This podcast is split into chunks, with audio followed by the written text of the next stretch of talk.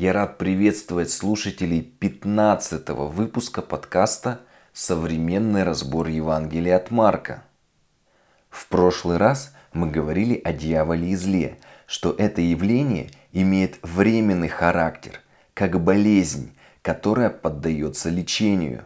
А лечение – это второе пришествие Иисуса Христа, когда дьявол, смерть и ад – все будет брошено в озеро Огненное.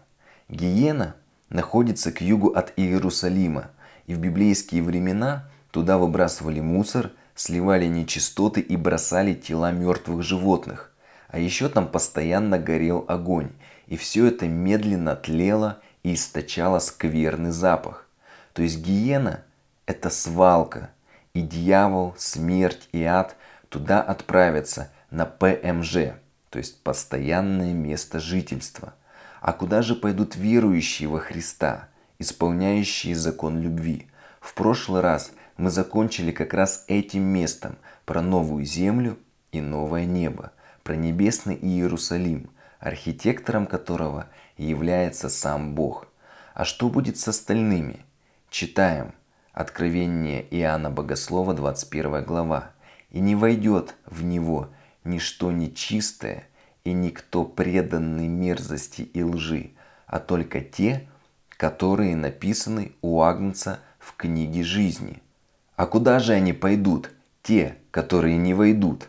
Правильно, за компанию к смерти, дьяволу и аду. Читаем. «Но трусам, неверным, подлым, убийцам, развратникам, колдунам, идолопоклонникам и всем лжецам им место в озере с горящей серой». И тут мы никуда не денемся. Библия конкретно говорит, что все люди будут поделены на козлов и овец. Матфея 25 глава. «Когда же придет Сын Человеческий во славе Своей, и все святые ангелы с Ним, тогда сядет на престоле славы Своей, и соберутся пред Ним все народы, и отделит одних от других, как пастырь отделяет овец от козлов, и поставит овец по правую свою сторону, а козлов по левую. Овцы будут с пастырем, а козлы ответят за все свои дела». Поэтому Библия и побуждает нас не быть козлами, а быть Божьей овечкой в Божьем стаде у заботливого пастыря Иисуса Христа. Но пока еще не пришло время второго пришествия, смерть, дьявол и ад функционируют по расписанию, без перерыва и выходных, и с радостью встречают новых клиентов. Как действует дьявол, мы в прошлый раз разобрали. Дьявол не вездесущий, он может находиться только в одном месте, но у него есть помощники, даже правильнее сказать, целая организация с иерархией, ее участники бесы. Кто такие бесы? В греческом написано «демоны», а на русский это слово переведено как «бесы». Это одно и то же слово, только на разных языках. Как они появились? Они появились благодаря дьяволу. Читаем его историю. Книга пророка Иезекииля, 28 глава. «Ты, то есть дьявол, находился в Эдеме, в саду Божьем. Твои одежды были украшены всякими драгоценными камнями. Рубин, топаз и алмаз, хризолит, оникс, яспис, сапфир, карбункул и изумруд и золото. Все искусно усаженное у тебя. Приготовлено было в день сотворения твоего. И ты был помазанным херувимом. Ты совершен был в путях твоих со дня сотворения твоего, доколе не нашлось в тебе беззаконие. Внутреннее твое исполнилось неправды, и ты согрешил. И я низвергнул тебя, как нечистого, с горы Божией, изгнал тебя, херувим осеняющий. От красоты твоей возгордилось сердце твое, от тщеславия твоего ты погубил мудрость твою, зато я повергну тебя на землю». И продолжает Исаия в 14 главе. «Как упал ты с неба, Денница, сын Зари, разбился о землю, попирающий народы, а говорил в сердце своем: взойду на небо, Выше звезд Божиих вознесу престол мой и сяду на горе, в сонме богов, на краю света, взойду на высоты облачные, буду подобен Всевышнему». С дьяволом все понятно. А как же бесы появились? Сразу скажу, что я знаком со многими самыми увлекательными теориями, но ни одна не имеет твердого библейского подтверждения. Это и то, что бесы – души умерших людей, и души утонувших исполинов во время потопа, и души людей первой цивилизации, существовавшей до Адама и Евы, то есть когда у Бога первый блин, вернее мир, комом вышел. Поэтому я остановлюсь на той версии, которая является традиционной и которую мы видим в Священном Писании. Читаем Откровение, 12 глава. «И произошла на небе война. Михаил и ангелы его воевали против дракона, и дракон и ангелы его воевали против них. Но не устояли, и не нашлось уже для них места на небе. И низвержен был великий дракон, древний змей, называемый дьяволом и сатаною, обольщающий всю вселенную, низвержен на землю, и ангелы его низвержены с ним». Сразу же понятно, что это был за змей, что обольстил Еву. Это был дьявол.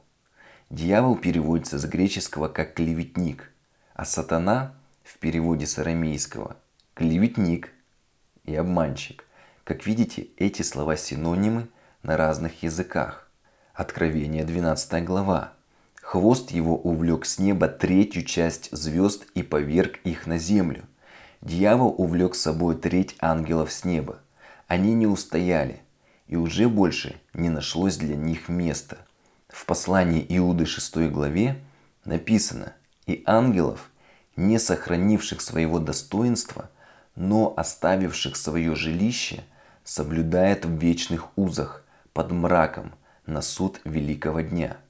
Эти ангелы света, написано, не сохранили своего достоинства и находятся в вечных узах под мраком, лишенные Божьего присутствия.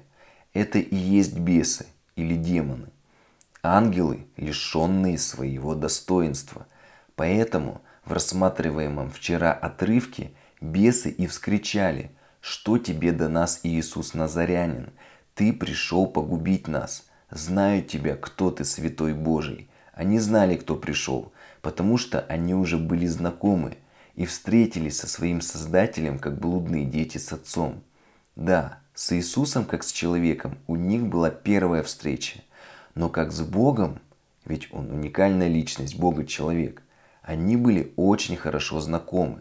Вспомним, что сам говорил Иисус в 10 главе Евангелия от Луки, когда 70 учеников возвратились с радостью и говорили: «Господи, и бесы повинуются нам о имени Твоем».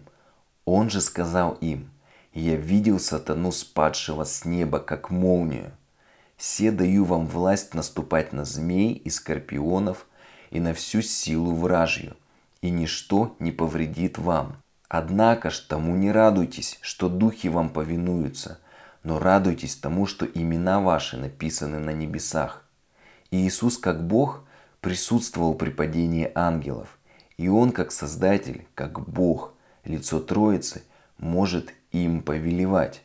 Более того, написано, что в нас не мы живем, но Иисус, и мы храм Духа Святого, а значит, и мы можем повелевать нечистым духом и бороться с силами тьмы провозглашением имени Иисуса Христа и молитвами. Нам важно помнить об этом и пользоваться этим. Часто мы не можем повлиять на ситуацию своими действиями и поступками, но у нас всегда есть власть слова. Сатана, он же дьявол, обманщик, пытается нас заставить забыть об этом и не пользоваться этой властью, чтобы мы были верующими, которые живут без силы и без прав в духовном мире. Но мы с вами по праву являемся хозяевами в духовном мире. Но не этому мы должны радоваться. Иисус показывает нам, что это всего лишь прикладное христианство. Это то, чем мы должны каждый день пользоваться в молитве. А вот радоваться мы должны тому, что наши имена записаны в книге жизни. Потому что радость от власти со временем может привести к гордости и духовному падению. Ведь даже духовная власть на земле временна, а пребывание на небесах вечно.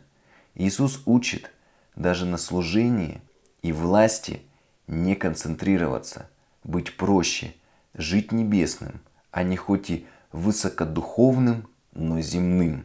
С вами был Михаил Крюков. Целых 3 часа вместе. А это означает, что время бесплатного размещения на SoundCloud и подкастах Apple подошло к концу. Для дальнейшего размещения выпусков подкаста сверх 3 часов необходима платная подписка $135 в год. Если вас благословили эти выпуски и у вас возникнет желание поддержать меня в их дальнейших публикациях и вместе понести это бремя, то вы можете перечислить добровольное пожертвование на реквизиты, указанные в описании к этому выпуску. Во втором послании к Коринфянам сказано: «Доброохотно дающего любит Бог». Благословений!